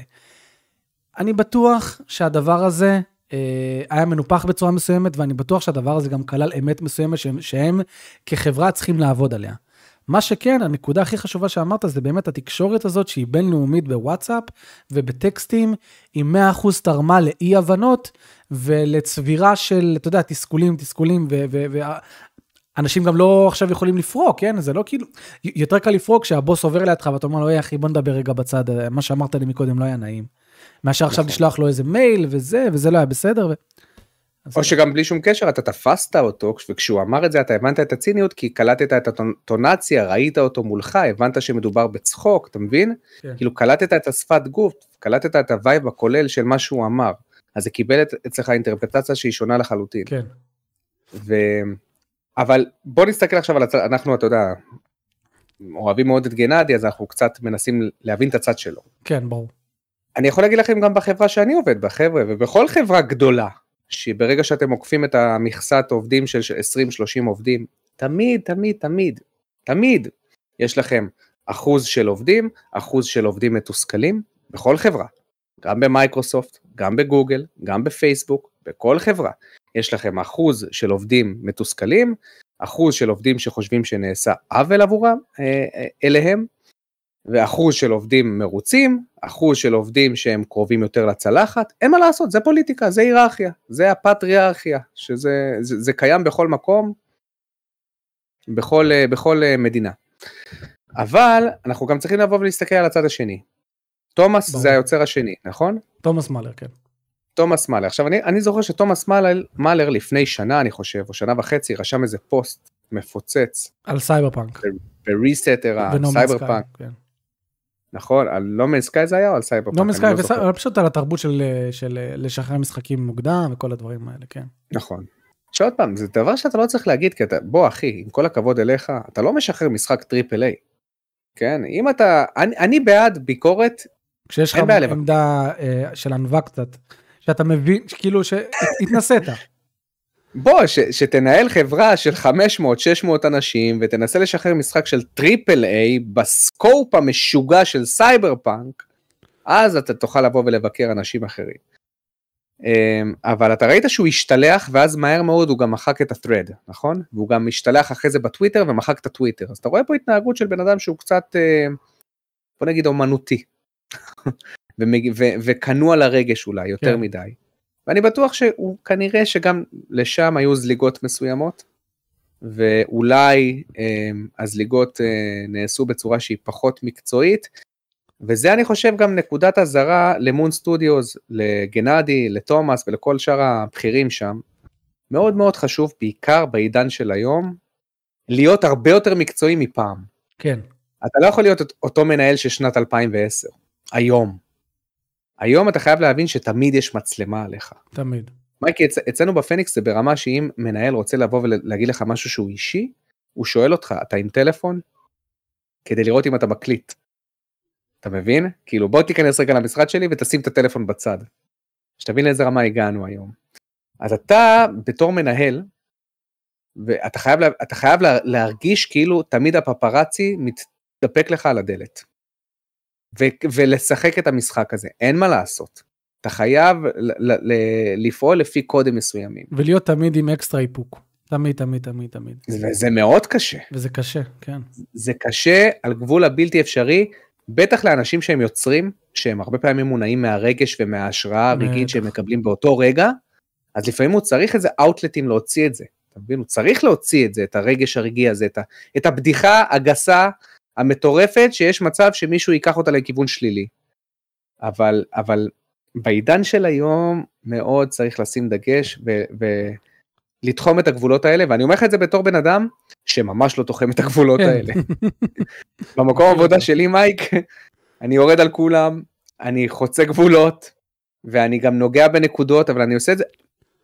אני בן אדם מצחיק, ופיתחתי את הכושר שלי להצחיק שנים על גבי שנים, ויש לי היום את היכולת להרגיש מתי קצת הגזמתי ולנסות לעדן את הבדיחה, גם בגלל שהשפה שלי יחסית גבוהה, אז אני יכול ללכת מסביב. לא לכולם יש את היכולת הזאת להרגיש את הבן אדם השני. זה לא יכולת, זה משהו שפיתחתי כמובן. אה, זהו, זה הדעה שלי לגבי הנושא. אם אתה שואל אותי בשורה התחתונה, לא קרה פה משהו נורא, אם, זה, אם, אם אתה שואל אותי. לא קרה פה משהו נורא. אני חושב שממש לא קרה פה משהו נורא, אבל... כנראה שהדיבור לא נעים. אני הייתי פעם, כן. יש, לי, יש, לי, יש לי כאילו סיכום נראה לי הדבר הזה. הייתי פעם בקבוצת וואטסאפ, לא משנה כרגע מי האנשים שנמצאים שם. שנמצאים שם. משנה מאוד, דבר איתם, סתם. אמ, ואחת מהאנשים שם הייתה כאילו, אה, אתה יודע, שמאלנית כזאת, אה, מאוד רגישה וכל זה. מישהו שם. אוקיי. שלח תמונה שהיא מים כזה, של כאילו מים על יוסטון we have a problem. אוקיי. Okay. אז, אה, אז כאילו זה מים כזה שכאילו יוסטון we have, we have a problem ובצד השני זה בכלל אישה ולא גבר ואז כאילו עד שהיא עונה וזה וכאילו לא, מה אתה מסנן אותי יוסטון כל מיני דברים כאלה מים הכי קלאסי פשוט שיש. זה מצחיק. זה מצחיק, לא, זה, זה באמת היה כאילו, זה כאילו לצחוק על זה שכאילו הנשים קצת יותר אה, רגשניות ובלה בלה בלה. מישהי פשוט ציטטה את זה וכתבה, אה, איזה מים מסאז'ניסטי. עכשיו, אנשים אולי לא יודעים מה זה, מסאז'ניסט, אם תכתבו את זה בזה, הכוונה למישהו ששונא נשים. כן. מימים כזה מסכן על עובדה שנשים בדרך כלל, באופן טיפוסי, הן יותר רגשניות מגברים, מים, מצחיק, הומור, הלצה. גם, גם מי אמר שרגשני זה חולשה? כן, גם מי אמר שרגשני זה שלילי. כן. ישר היא תהיגה את זה כאיזה מים מסאז'ניסטי. יעני, היא קראה לאותו בן אדם, אתה כרגע עם המים הזה, הוכחת לי שאתה שונא נשים. אוקיי. שתבין איזה פריקיות יכול להיות לך בשניות בשיחת וואטסאפ, שוב, שאתה לא יכול אפילו להסביר את עצמך ושזה, ו- וכמה דברים יכולים ללכת רחוק. אני בטוח שזה סוג הדברים שקרו ב Moon Studios, אמ, ו- ו- ואז כמובן זה יתפוצץ ו- והתנפח. אני גם מסכים, אני גם חושב. לצערנו הרב, הדברים האלה היום מוצאים מהקשרם, ולצערנו הרב גם יש, הדור של היום גדל לתרבות הזאת. אתה יודע, הילדים שאנחנו מדברים איתם בדיסקורד, מייק, גדלים לתרבות הזאת, ל over רגישות הזאת. גם רוב ההתנהלות היום היא דרך הדיסקורד, דרך הוואטסאפים. אני חושב שיש היום פחות התרוא, התרוערות עם אנשים. ויש איזה משפט מאוד חכם שמישהו אמר ביוטיוב. הוא אמר, היום אנשים בטוויטר למשל, מאוד מרגישים חופשי לכתוב מה שעולה להם על הראש באותו הרגע, לשחרר את הרגש, לפרוק את, ה, את הרגש הרגעי הזה. ואנשים מתנהגים הרבה יותר שונה כשהם מדברים מול מישהו. ולמה זה? כי הם יודעים שיש מצב שהוא ייתן להם אגרוף לפנים. כן. וזה נכון. כי תחשוב על זה, זה נכון. הבן אדם עומד מולך, אתה תיתן לו יותר כבוד. כי גם, לך תדע, דבר שאתה תגיד, יגרום לו לבכות, יגרום לו להשתלח עליך. כן. אתה, אתה מכוון את עצמך בהתאם, ובגלל זה גם מאוד חשוב אינטראקציה של פנים מול פנים. אה, אבל בסדר, זה המצב שאנחנו נמצאים בו היום, ולצערנו זה כנראה רק הולך להתעצם. בוא ניגע רק בנקודה שרון, שרון, רגע, לפני שאתה עושה, עכשיו אני כותב את הסגווי שלך. זה נקודה שאני רוצה להתייחס אליה, שרון מרקוס כתב. אוקיי. ואפשר לפתח על זה גם איזשהי דיון קטן. אומר, לכן לא צריך להיות צודק, צריך להיות חכם. אי אפשר לתקן את העולם לצערנו, אז עדיף להיות חכם ולשמור על מה שאתה מוציא מהפה. זה ממש לא חכם לדעתי. אני מסכים. אני, אני אגיד לך למה, זה, זה גישת יגאל כץ אני קורא לזה, גם יגאל כץ ככה, זה הגישה שלו. מה זה מפריע לך, לא מפריע לך, למה, למה אתה עושה סיפור מכל דבר? העניין הוא שבזה שאתה לא עושה כלום, אתה מגיע למצב שהיום... אתה לא יכול לעשות לחוקק... כלום, אתה לא תוכל להוציא מילה מהפה שלך אם תלך כל פעם אחורה. בדיוק, אתה סוגר. את עצמך. כן. אתה, אתה אומנם, אתה כאילו חי בשלום, כי... אתה, אתה מעדיף להימנע מעימותים רגעיים שאתה יכול לפתור אותם כרגע, ואתה יוצר בעיה שהיא הרבה יותר עמוקה בעתיד. אתה, אתה בעצם אתה בונה... גם מאשר את מה שקורה מולך כרגע, אתה, אתה, אתה נותן לטירוף, אתה נותן לו לגיטימציה. בדיוק, אתה צריך, בדיוק. אתה צריך תמיד לתת את המלחמות הקטנות האלה להדוף קדימה, כדי קודם כל להציג שיש צד שפוי לשיח ולדיסקורס, יש לזה צד שפוי שאפשר לנהל אותו, גם, אתה לא מבין כמה פעמים בדיסקורד שלנו, יש רגעים שבהם אני מרים את הקול ומרימים עליי את הקול וזה וזה, ותוך המון. שנייה, ותוך שנייה מסדרים את זה, תוך שנייה מסדרים את זה, אומרים סליחה, זה, סליחה, לא התכוונתי הכי לא... ויאללה, ממשיכים הלאה. נכון. זה משהו שצריך לקדם. לקדם את התפיסה הזאת של לא לפחד להגיד את מה שאתה חושב, ואם טעית במה שאמרת או אמרת משהו לא תקין, בוא נתקן את זה, בוא נדבר על זה, בוא נתקדם הלאה. אבל בחיים לא להגיד, בגלל שהעולם דפוק, אז אני לאט לאט אסתום את הפה, ואסתום את הפה, ואסתום את הפה, ואסתום את הפה, ואסתום את הפה. אתה בסוף לא תדבר, אתה לא תוציא מילה מהפה, כי אתה מפחד מהמילה שיכולה איכשהו להתפרש כ-XYZ. אתה נותן לעולם לסתום לך את הפה. בדיוק. ולא, ולא רק זה, אתה, לדעתי זה גם ישפיע עליך בריאותית. כי בן אדם שנמצא נכון, נכון. במחנק נפשי, נכון. שהוא נמצא במקום עבודה והוא מרגיש שהוא לא יכול לבטא את עצמו והוא כל פעם כובש את היצרים שלו, ועוצר ועוצר כן. ועוצר, אתה יוצר ניגודיות בגוף שלך, אתה יוצר לחצים, אתה מעצים חרדות, אחרי זה אתה לוקח כדורים נגד חרדות ואתה לא יודע למה אתה לוקח אותם. ואתה לא מבין איך הגעת למצב הזה. ואתה לא מבין איך הגעת למצב הזה ואתה כאילו חונק את ה... את ה אתה חונק את האפשרות שלך לבטא את עצמך ויותר מזה, אתה מונע מעצמך להשתפר, למה? כי גם אם אתה טועה, מאוד חשוב לתת לך את הזכות לבטא את עצמך כדי שאחרים יתקנו אותך ואז תגיעו לאיזה קו שוויון. נכון. ברגע שאתה לא נותן את ההזדמנות הזאת לבוא ולהתנגח קצת, כי התנגחות זה בריא, כשהיא נעשית באופן ש, שמכבד אחד את השני, זה דבר שהוא מאוד בריא. ככה אתה בעצם מקבל את הפידבק מהסביבה החיצונית, ושניכם מגיעים לאיזה, לאיזה נקודת הסכמה משותפת, שלא אתה צודק ב-100% ולא הצד השני צודק ב-100%. אני חושב שזה משהו שהדיסקורד שלנו מאוד מצטיין בו, כן, אני חייב להגיד. בטח, בטח. תמיד כשאני נכנס לוויכוחים עם יגאל או עם אדם או עם ליאן ו- ו- ואנחנו רואים שפתאום יש איזה עמדה שיגאל עומד על הרגליים האחוריות או שליאן עומד על הרגליים האחוריות או יואב, אתה פתאום אומר אוקיי בוא נשמע את הצד שלו ואז אתה מתחיל קצת העניינים מתחילים קצת להתלקח. הטונים אולי קצת מתחילים להתעצם אבל בס- בסופו של דבר אתה מקבל פה אוקיי יש כמה נקודות מסוימות שיכול להיות שהוא צודק ויכול להיות שאני אקח אותם להמשך וגם הצד השני מבין אותך. ככה זה כיף זה שיוף, זה לא זה רע. שיוף של חרבות. זה אתה- שיוף של אנשים מנסים חרבות, למנוע בדיוק. שיוף של חרבות, רק רק שאתה תעמוד וידקרו אותך. אבל למה? בוא נהנה מהשיוף, בוא נהנה מהתהליך הזה, בוא נתנגח קצת אחד עם השני, בסוף נגיע לאנשהו. נגיע, אם נרצה, נכון. אם נהיה מספיק כאילו הוגנים. אבל הנקודה שאתה אמרת על סטרס היא לדעתי הכי, הכי חשובה, ולדעתי באמת יכולה ליצור תרבות של דיכאון, כי אם אתה בבקשה, כל הזמן, נמצאים. כל הזמן צריך לחשוב מה אתה אומר ואיך אתה אומר ואיך זה, זה עלול להתפרש, למרות שבכלל לא התכוונת לזה, זה מחניק, זה, זה לא בריא, זה לא בריא אף נכון. פעם. עכשיו, כמובן שצריכה להיות, זה, זה, זה אף פעם לא 100%, כן? צריכה להיות גם רמה של קצת מחשבה לפני שאתה מוציא מילים מהפה.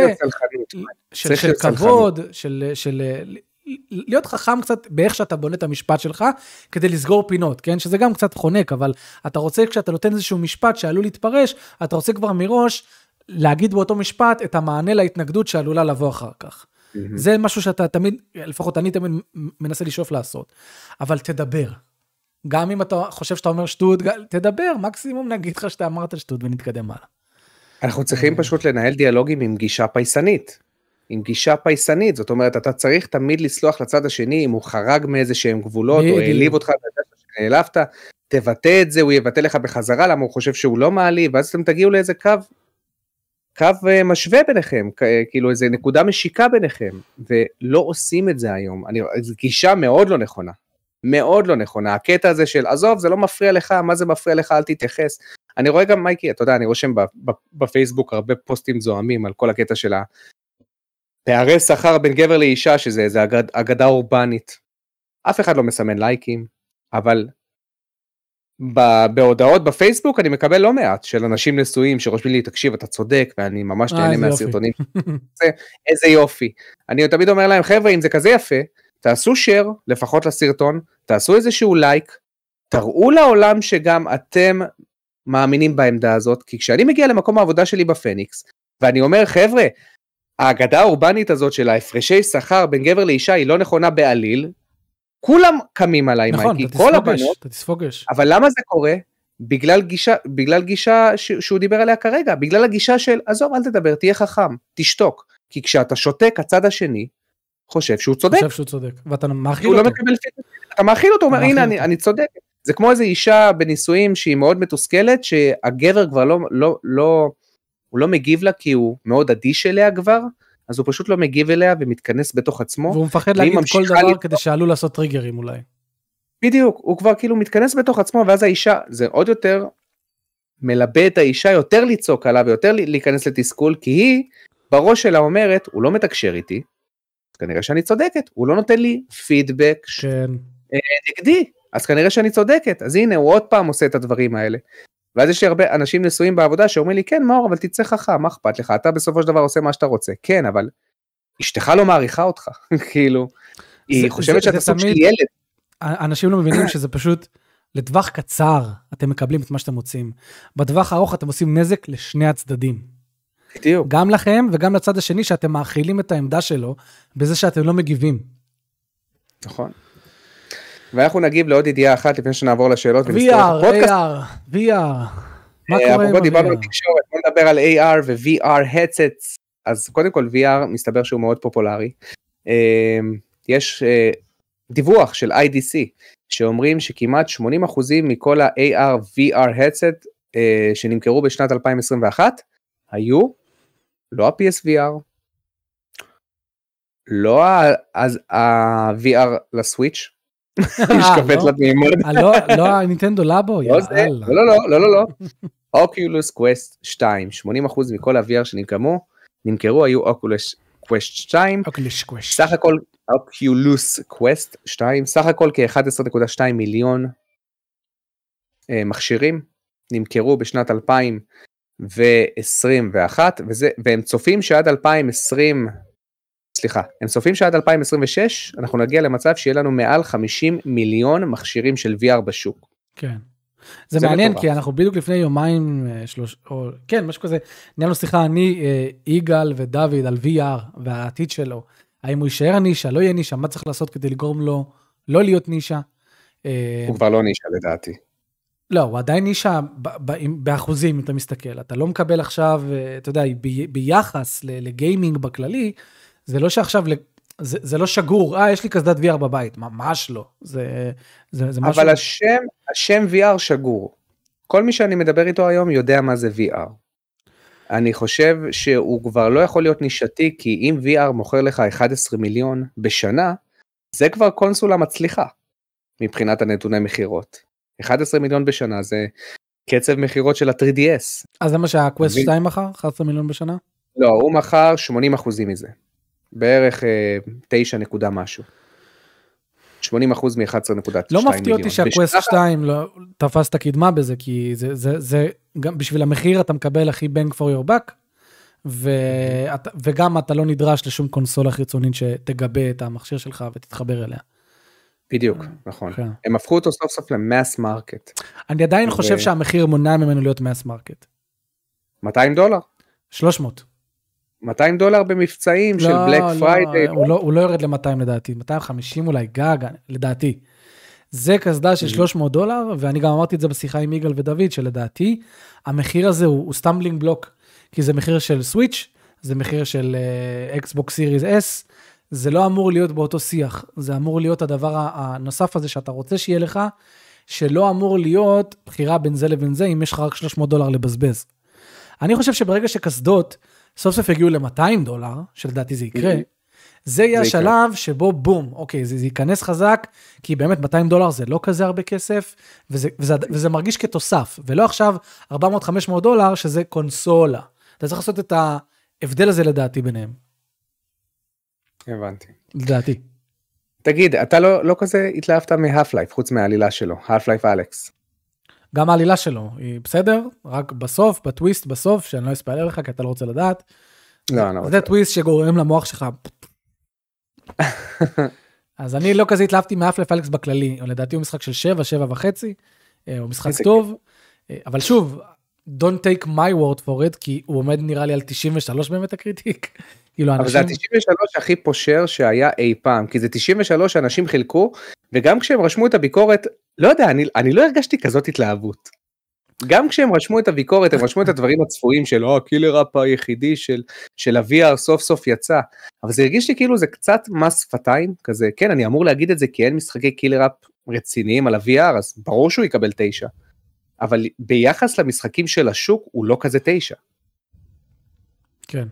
אני, אני, אני חושב שפשוט גם אנשים הם היו צמאים לחוות חוויה שמרגישה סינגל פליירית איכותית ב-VR, ולמרות שכן היו כמה כאלה, אף לייף באמת עשה את זה, אני, אני, אני כן אתן לו את הקרדיט שאם עכשיו נגיד אף פעם לא שיחקת ב-VR ואתה נכנס לאף לייף אליקס, ישר, אתה מרגיש כאילו כאילו לא, לא היה הבדל מבחינה מכנית, כאילו בין מה ששיחקת כרגע בהורייזן למה שאתה חווה כרגע ב-VR, וזה משהו ששחקני VR היו צמאים לזה כבר שנים.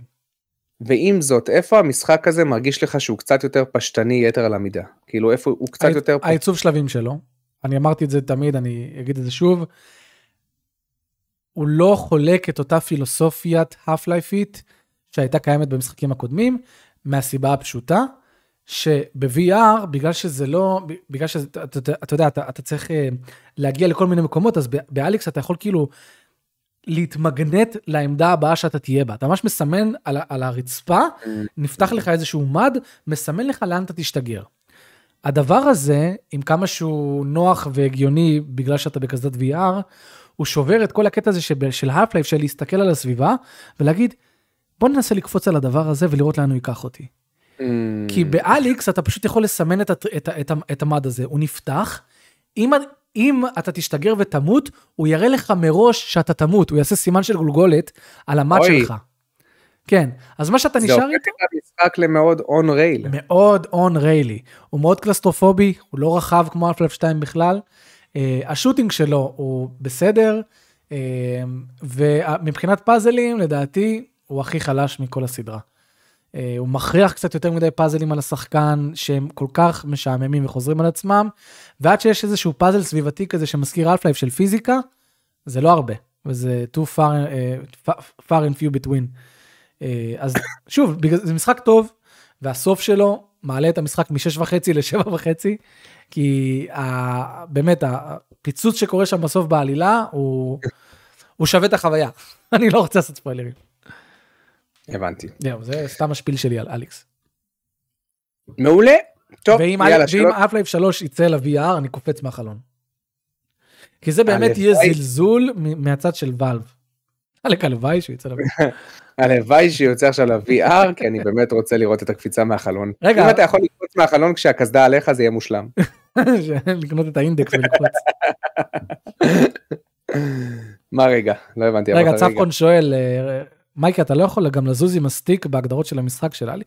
בטח שאתה יכול לזוז עם ה stick, דוד, אבל אתה תמיד בכל רגע נתון יכול לקחת את ה stick, למשוך אותו אחורה, זה יפתח לך מין arc כזה, שמראה לך שיגור, אוקיי? שיגור קדימה. ואם אתה משחרר את ה stick, אתה תשתגר לאותה נקודה. זאת אומרת שאם אתה רואה פלטפורמה, אתה לוחץ, מחזיק את ה stick אחורה, אתה משחרר את ה arc, הוא מראה לך כבר שאם אתה תשתגר לנקודה הזאת, אתה תטפס על הפלטפורמה. אז אתה משחרר את, את ה stick, אתה משתגר ומטפס. אז זה מוריד את כל האלמנט של לקפוץ על דברים, ולהשתעשע עם דברים, ולבדוק מה עובד ומה לא עובד. את- באמת, היו רגעים באליקס, שנגיד אני רואה איזשהו, אה, לא יודע מה, מסדרון ענקי, וכבר חקרתי אותו, ואני רק רוצה, אני פשוט מספים את ה stick, טק, טק, טק, כי אני משתגר, משתגר, משתגר, משתגר, משתגר. כן. עכשיו, אני מבין למה עשו את זה, כי, כי אולי לאנשים זה יכול לעשות בחילות, אולי לא, זה זה. אנשים שעושה להם בחילות, בדיוק, אז הם רוצים שיהיה להם קאטים, ולא שיראו את כל התנועה, ואז זה יביא להם... כן, כן. אז, אז כאילו זה אה, מאוד קל לדעת בהאף לייף על מה אתה יכול לקפוץ ועל מה אתה לא יכול לקפוץ, מה יהרוג אותך ומה לא יהרוג אותך. ואלה דברים ששמחתי לא לדעת בבלק מייסה ובהאף לייף 2. שמחתי להתנסות, שמחתי לבדוק, וממש הורידו את האלמנט הזה. אמרו לך, זה, זה יותר חוויה לינארית, סגורה, תהנה, לא חוויה רעה בכלל, ועדיין משחק יש לו וייבים של האף לייף, עדיין מומלץ, פשוט לא יודע איך הוא קיבל 10 ב-IGN, ה-10 שקל לחלק כל כך היום. אז אני חושב שענית על השאלה הזאת, כי כל כך קל לחלק אותו היום. אתה יודע מה לא קל לחלק? מה לא קל לחלק? שאלות ברמה. גבוהה, כמו השאלות שיש בצ'אט, שאני עכשיו אקריא. וואו. וואט, איזה סגווי. טוב, טקטיקל גיימר שואל, לא, לא טקטיקל כבר אמרנו. טוב, שקד גולן אומר, מייקי, אם אתה כל כך אוהב את God Hand, למה שלא תעשה ביקורת על המשחק? אני מצדד בו. אתה מצדד בו? כן? למה שלא תעשה ביקורת על המשחק? בוא נעשה כזה דבר. כן, אני אעשה- אני- אעשה. ביקורת על God Hand כשמאור יסיים את God Hand. מילה? כן. אם, אם אתה מסיים את God Hand, משחק של 10 שעות. תסיים את God Hand, אני מבטיח שאני עושה ביקורת על המשחק. ביקורת כתובה. כתובה, מתוסרטת, כמו שצריך. כתובה, לא פרי סטייל. לא פרי סטייל, לא free. style, לא פרי סטייל, ככה מה הוא מושך זמן. ככה יש לו כבר חמש שניות סגורות בתוך הסרטון. טוב שה freestyle-ים שלי לא חופרים איזה 18 לא, דקות. בסדר, זה טוב. אני מבטיח שאני עושה ביקורת כתובה מתוסרטת על God Hand אם מאור מסיים, זה מילה הבטחה שלי מולכם. אז כל השני אנשים שאכפת להם, חבר'ה, בדיוק. מייקי אמר את זה. אדם ברדוגו שואל, מה אתם חושבים אם היו עושים DMC ב style של 2.5D style הולו נייט? עכשיו אני יודע למה הוא שואל את השאלה הזאת, כי הוא רוצה שאני אשחק באיזה משחק, אני בטוח שמשחק שהוא בדיוק המשחק הזה, והוא חופר לי עליו לשחק אותו וכבר שכחתי את השם שלו, מי זה? מי? מי אני לא הולך לשחק את זה. אדם ברדוגו, אדם ברדוגו שאל את זה. יש- יותם רק שואל. רגע, האמת שיש מלא משחקי אה, שתיים וחצי די כאלה שאתה מקפיץ אויבים, כאילו יש, לא חסר. רק ש- רק שתדע. גואקמלה, גם גואקמלה, אחד מהם. זה גם זה. יותם רק שואל, יש לכם טיפים איך להימנע מספוילרים למשחקים? כן, לא להקשיב לספוילר טוק. בדיוק. סתם. אה, מאור נתקל בזה כמה פעמים. אה, איך לא להימנע? תתרחק מיוטיוב. אה, תשמע, אני אני רואה אנשים, לא, אני, אני באמת, יש לנו גם בדיסקורד אנשים אומרים, יואו, איך ספילרו לי. הם אשכרה רשומים בטוויטר, לכל האנשים האלה שמספיילרים וזורקים כאילו הדלפות כל הזמן, וואי, אתה יודע איזה באסה שעשו לי את זה, או, או שנגיד לפני שסרט יוצא, יוצא נגיד ספיידרמן No way home, אז הם, יחפשו ביוטיוב 15 אלף פעמים לפני שהסרט יצא, ספיידרמן No way home trailer, ספיידרמן No way home interview, ספיידרמן No ואז הם מתפלאים למה כשהסרט יצא זה מה שיוטיוב מקפיץ להם. פשוט אל תחפשו את הדברים האלה והם לא יבואו אליכם. אל תיגעו במה שאתם רוצים לשחק. אל תיגעו מבחינת השורת חיפוש. כן, למה? לא למה בכלל לכתוב עכשיו אלדן רינג bosses? הוא רוצה לאכול את העוגה ולהשאיר אותה שלמה. הוא רק רוצה לקבל גירוי מיידי, אבל אל תהרסו לי. כן. לא, תתעלם. כן. תעשה לעצמך מסך וילון שמסתיר לך את הכל, ותיכנס לזה בצורה שהיא הרבה יותר... זה הכי כיף ככה. נכון, ככה נכנסנו ללאסטובה 2, אני ואתה. נכון, ממש בלעד. לא התייחסנו לכל הספוילרים. לא ראיתי שום הדלפה. אפס הדלפה, לא, לא ידעתי כלום על המוות של XYZ, לא כלום, לא ידעתי כלום. כן, נכון. אבישי אפריאט שואל, מייקי ומאור, מה המשחקים ששינו את התפיסה שלכם לגיימינג? שאלה עמוקה מדי. אה, שאלה עמוקה אבל טובה. את התפיסה שלנו לגיימינג?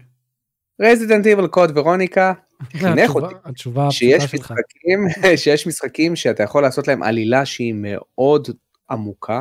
עכשיו זה לא שהעלילה בקוד ורוניקה הייתה עמוקה, זה פשוט המשחק הראשון שאני שיחקתי בו, שדרש ממני רמה גבוהה של אנגלית. ואני חושב שזה גם המשחק הראשון שאתגר אותי מבחינת הפאזלים שלו. שהייתי צריך לקרוא כל מיני אומנים ולהבין את הרמזים שמפזרים כן, מבית אומן ולקשר את זה לעולם עצמו. אז קוד ורוניקה בעצם אמר לי בואנה משחקים יכולים להגיע לרמה של סרטים מבחינת תסריט, בימוי, עלילה, והם יכולים להיות גם כל כך מאתגרים ומפתחים שכלית מבחינת הפאזלים שלהם. זה משהו שאף פעם לא החזקתי במשחקים, כי פעם כשהייתי משחק במשחקים זה היה יותר האקשן המיידי, המשחק ה platformer הדו-ממדי. אתה מבין? המשחקי platformer הפשוטים. המצלמה שלי פה עושה יותר מדי בעיות בשביל שאני אקשיב לך. אבל הבנתי לא מה אתה אומר. לא נורא, אל אבישי. אה, זהו, זה המשחק ששינה לי, יש מלא שאלות אז נמשיך. בוא נמשיך. אמ, בוא נראה שאלות בצ'אט. אני לא רואה פה שאלות דרך אגב, אני רואה פה, טוב, ליאן רושם, וכמו משחקי בטמן מייקי, זה מבוסס על יום או שבוע אחד, מאוד מאוד קשה לכתוב, או איך הוא מגן תמיד על בטמן, אין לי כוח איתך ליאן. שתי, שתי הדברים, שלושה, ש, שלוש הדברים היחידים שהוא מגן עליהם, שלושה. בטמן, Red Dead Redemption 2 ו-GTA. וואי, באמת נכון. זה הדברים שהוא חי בשבילם.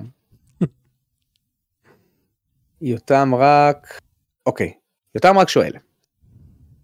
אני לא מרגיש כל כך נוח לכתוב את זה, אבל אני ראיתי עובדת בטוויטר שדיברה על, על השפלות, על השפלה ספציפית מצד המנהלים תומאס וגנדי.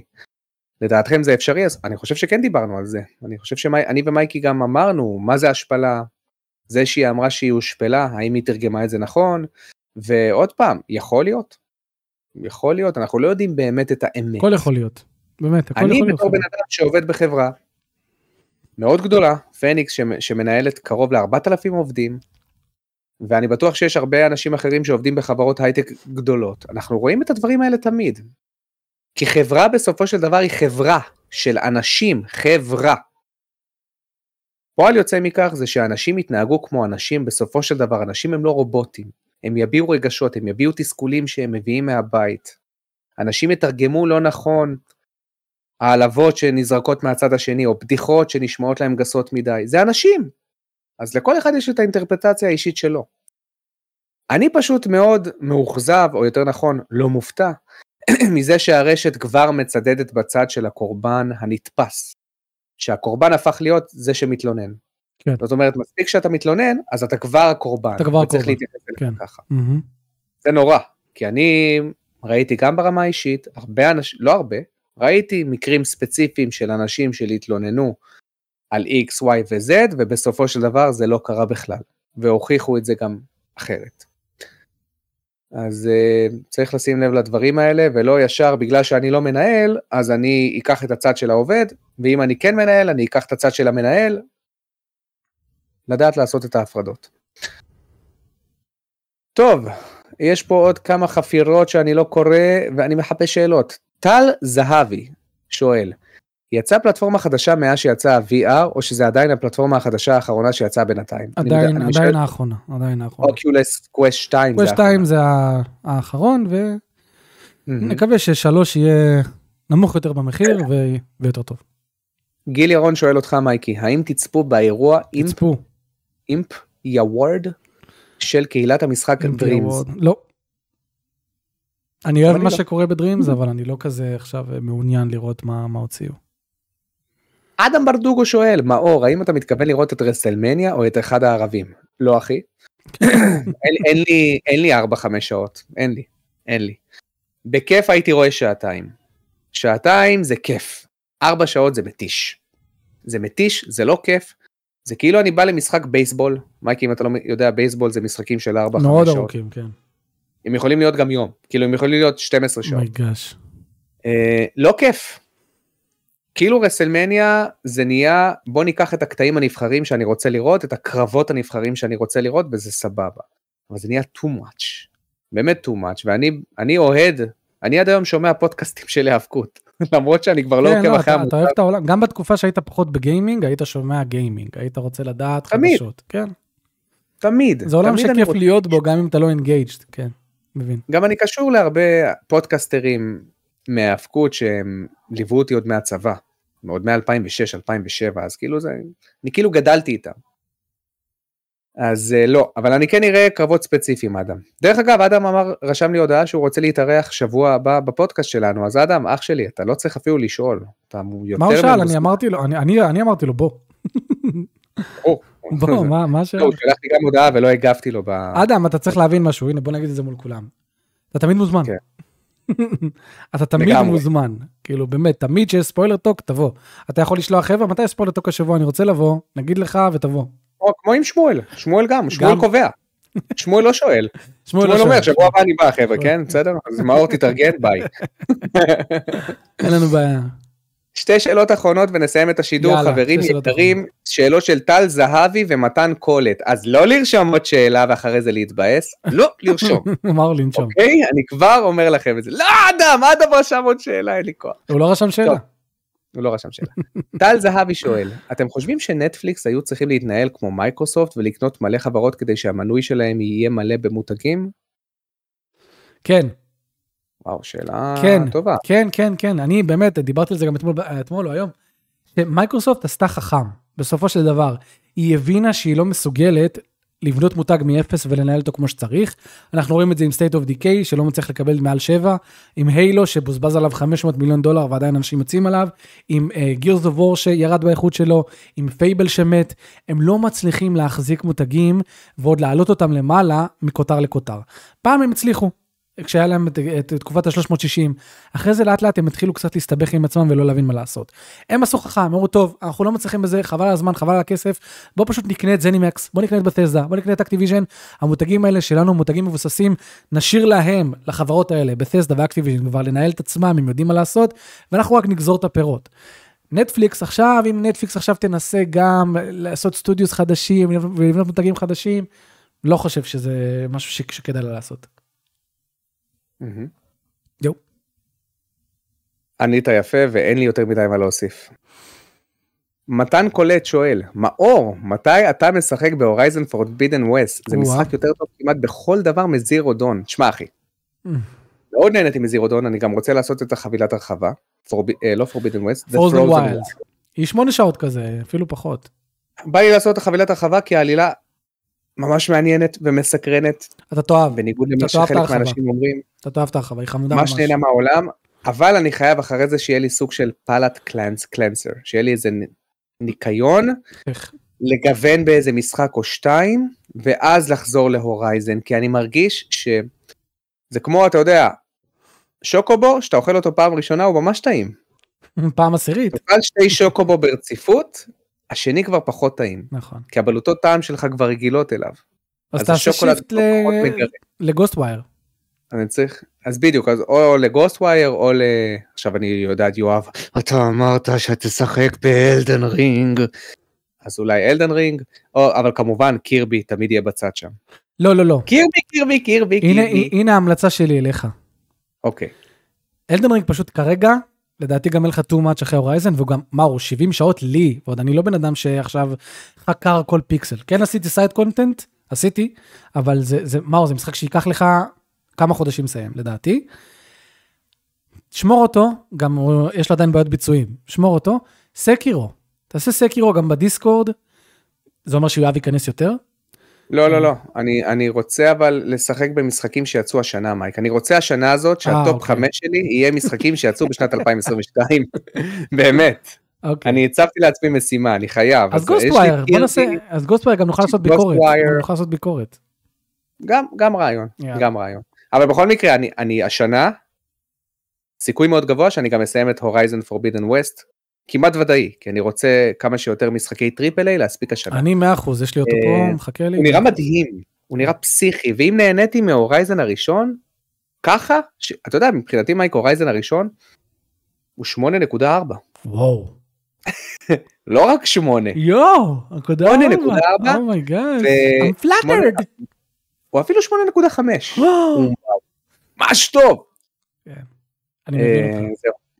וברדוגו רושם בהקשר למה שחשבתי בהתחלה שאמרתי לך שהוא רוצה לרמוז לי slash אה, להראות לי Dust, הוא חופר על Dust, כן. רוצה שאני אשחק ב Dust ב Dust IHC Gamer Tube המלך אומר היי מאור ומייקי הגעתי מאוחר מדי ל live בטח מדהים כרגיל זה אחלה טוב חברים, יאללה בזאת נסיים, תודה רבה לכם. אוהבים אתכם, תודה שאתם איתנו. כל שבוע. תאכלו למאור שירגיש טוב. רגע רגע סטו, אני אומר לאנשים להפסיק לשלוח שאלות וממשיכים כאילו כולם כי אתה ממשיך עליי. לקרוא אותם, בגלל זה עצרתי אותך עכשיו. לגמרי יאללה חברים. יאללה חברים, אז uh, אני אסכם את הדברים, תודה רבה לפרק 85 is in the books, תראה מה זה. תראה מה זה, סינכרוניסיטי, תראה איך? העולם פועל. קירבי קיבל 85, יאללה, נו בוא נתקדם. אוי יא, כן. קירבי קיבל 85, פרק 85, The Gods have spoken. חבר'ה, ספוילר טוק 85, אם יש משהו שלמדנו מהפרק הזה זה שמאור אומר שמשחק עומד לקבל ציון ממוצע, הוא צודק, כי מאור מבין במשחקים הרבה יותר ממייקי. אוי אוי תודה רבה לתורמים הנשמות שלנו, ממש מחמם לנו את הלב לראות שיש אנשים שמוצאים את הכסף. שלהם. תצטרפו אלינו בדיסקורד. אגב חברים, יש לנו רק 27 לייקים עכשיו. תעלו בבקשה קצת הלייקים, זה עוזר לנו ב- באלגוריתם וזה עוזר לנו להיראות איך יותר אני לאנשים. משתיק אותו? תעלו את הלייקים, תעלו את הלייקים, תעלו את הלייקים בבקשה, זה עוזר. לנו המון. תמשיך, תספר? להם רגע. סתם. הנה החזרתי אותך. הלו, יאללה חברים, ביי ביי, תודה רבה לכם. יאללה, חברים. ביי חבר'ה, אחלה יום, אחלה יום. ביי.